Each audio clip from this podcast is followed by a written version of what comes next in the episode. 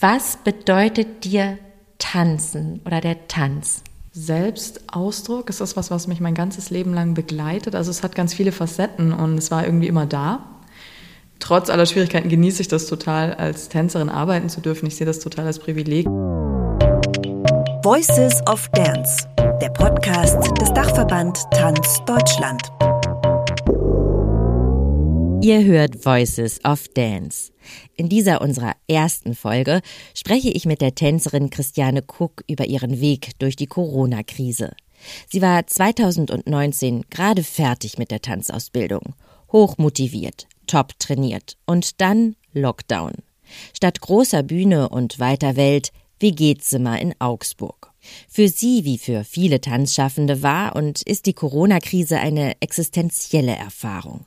Wenn nicht mehr auf der Bühne getanzt werden darf, wenn Tanz nicht mehr unterrichtet werden darf, wenn nicht mehr gemeinsam entwickelt, nicht mehr zusammen getanzt werden darf, weil man nicht in einem Raum sein oder sich berühren darf, was mache ich dann als Tänzerin? Wovon bezahle ich meine Miete? Wer bin ich dann überhaupt noch?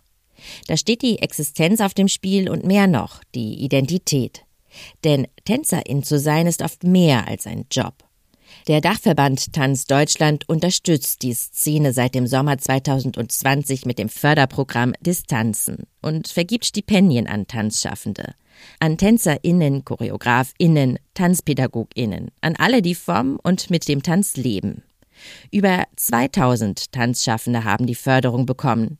Meine Kollegin Elisabeth Nehring und ich, Vanessa Löwel, haben einige von ihnen getroffen und in diesem Podcast erzählen sie ihre Geschichte. Mit Christiane Cook habe ich über ihren wegen Corona schwierigen Start in den Beruf als Tänzerin gesprochen.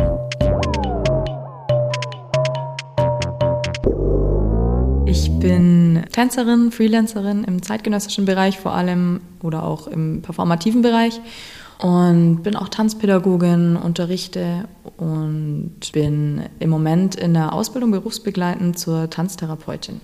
Kannst du kurz ein bisschen was zu deinem Werdegang erzählen, wie der Tanz in dein Leben gekommen ist? Ich habe tatsächlich relativ klassisch als kleines Kind angefangen mit Ballett. Und irgendwann so in der Vorpubertät kam dann Modern Dance dazu an der Ballettschule, an der ich war. Und da habe ich dann gemerkt, dass ich mich da irgendwie noch besser ausdrücken kann, dass ich da in Anführungszeichen auch mehr Erfolg habe, weil ich nicht den klassischen Ballettkörper habe. Und ich das Gefühl hatte, ich werde da nie so gut, wie ich gerne wäre. Genau, bin dann dadurch ein bisschen mehr auf die zeitgenössischere, beziehungsweise damals noch moderne Schiene gekommen und habe dann nach meinem Abitur, das ich ganz normal gemacht habe, habe ich mich nicht getraut, Tanz zu studieren.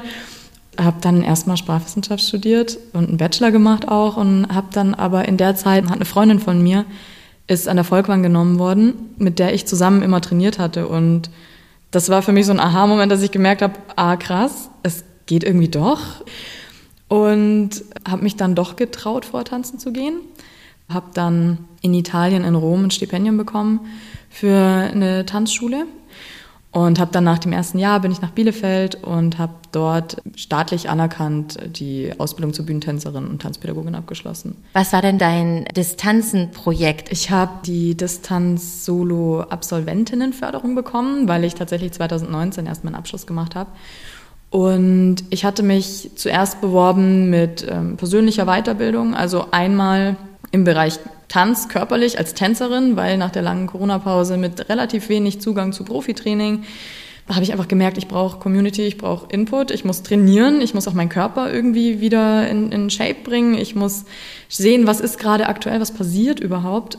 Aber auch eben die Weiterbildung im medizinischen Bereich und im therapeutischen Bereich, auch damit wollte ich weitermachen und habe dann durch die Förderung auch die Möglichkeit gehabt, TAMED, das tanzmedizinische Zertifikat zu machen und die Ausbildung zur Tanztherapeutin anzufangen. Und das war toll für mich, den Druck nicht zu haben, die ganze Zeit irgendwie Angst zu haben, dass das Geld nicht reicht, sondern wirklich den Rücken frei zu haben, mich damit zu beschäftigen und zu sehen, dass das irgendwie auch gefragt ist scheinbar, dass ich, dass ich Geld bekomme dafür, dass ich mich damit beschäftigen kann. Und das war super. Wie ist das, wenn man 2019 fertige Bühnentänzerin ist und eigentlich dann starten möchte und dann kommt der Lockdown? Klar, fertige Bühnentänzerin, toll, auftrainiert und Motivation. Dafür war es natürlich äh, schwierig, extrem schwierig. Also am Anfang dachte man ja, naja, das dauert nicht so lange, ne? Das dachten ja viele von uns.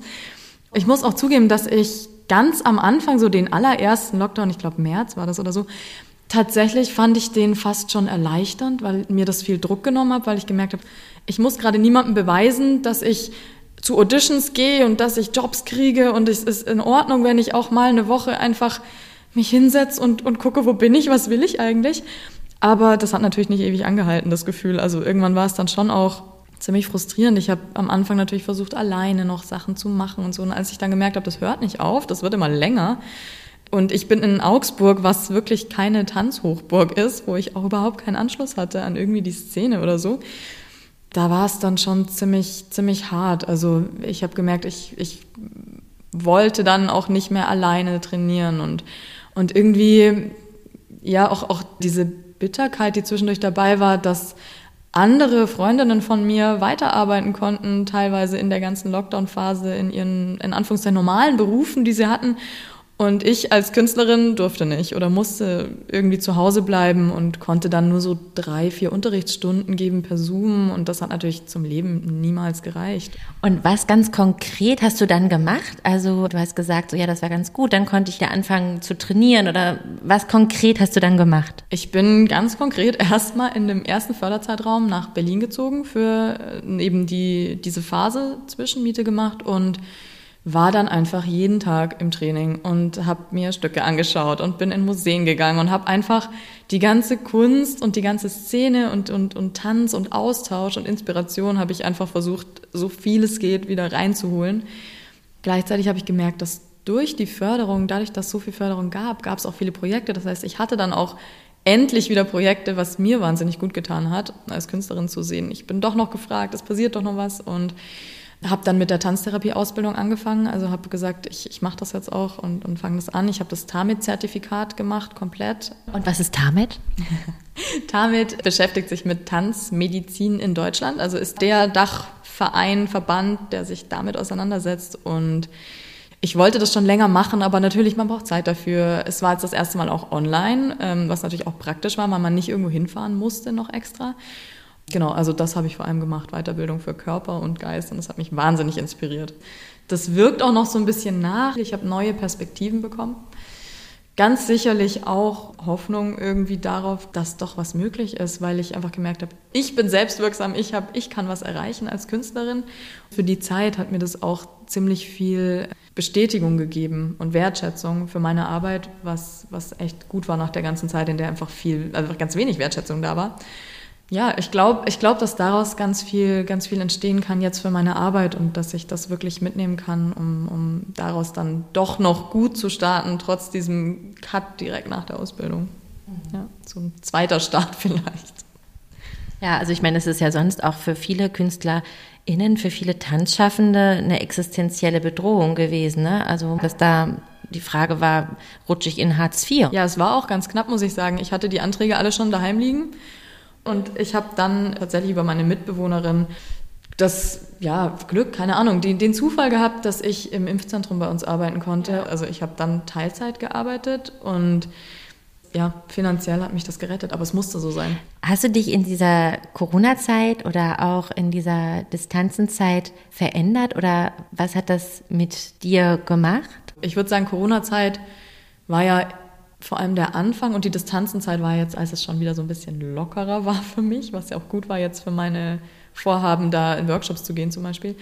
Ich glaube, während der Corona-Zeit, ich habe mich, glaube ich, ganz viel ähm, von innen raus nochmal reflektiert und ganz und habe gemerkt, dass da ganz viele Prozesse angestoßen wurden, die ich vielleicht auch lange nicht so, für die ich lange nicht so viel Zeit hatte. Das definitiv hat mich sehr beeinflusst.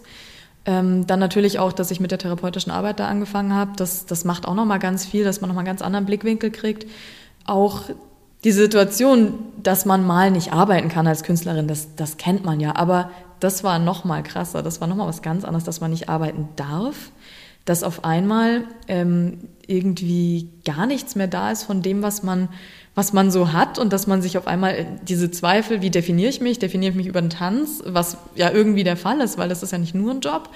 Und bin ich Tänzerin, bin ich nicht Tänzerin? Und also da irgendwie einen Nenner zu finden für mich, mit dem ich dann aber wieder gut war und eben nicht in diesen Zweifeln stecken geblieben bin und in dieser, dieser Niedergeschlagenheit von ich darf nicht arbeiten und ich kann das nicht und ich bin keine Tänzerin, solange ich nicht auf der Bühne stehe oder so.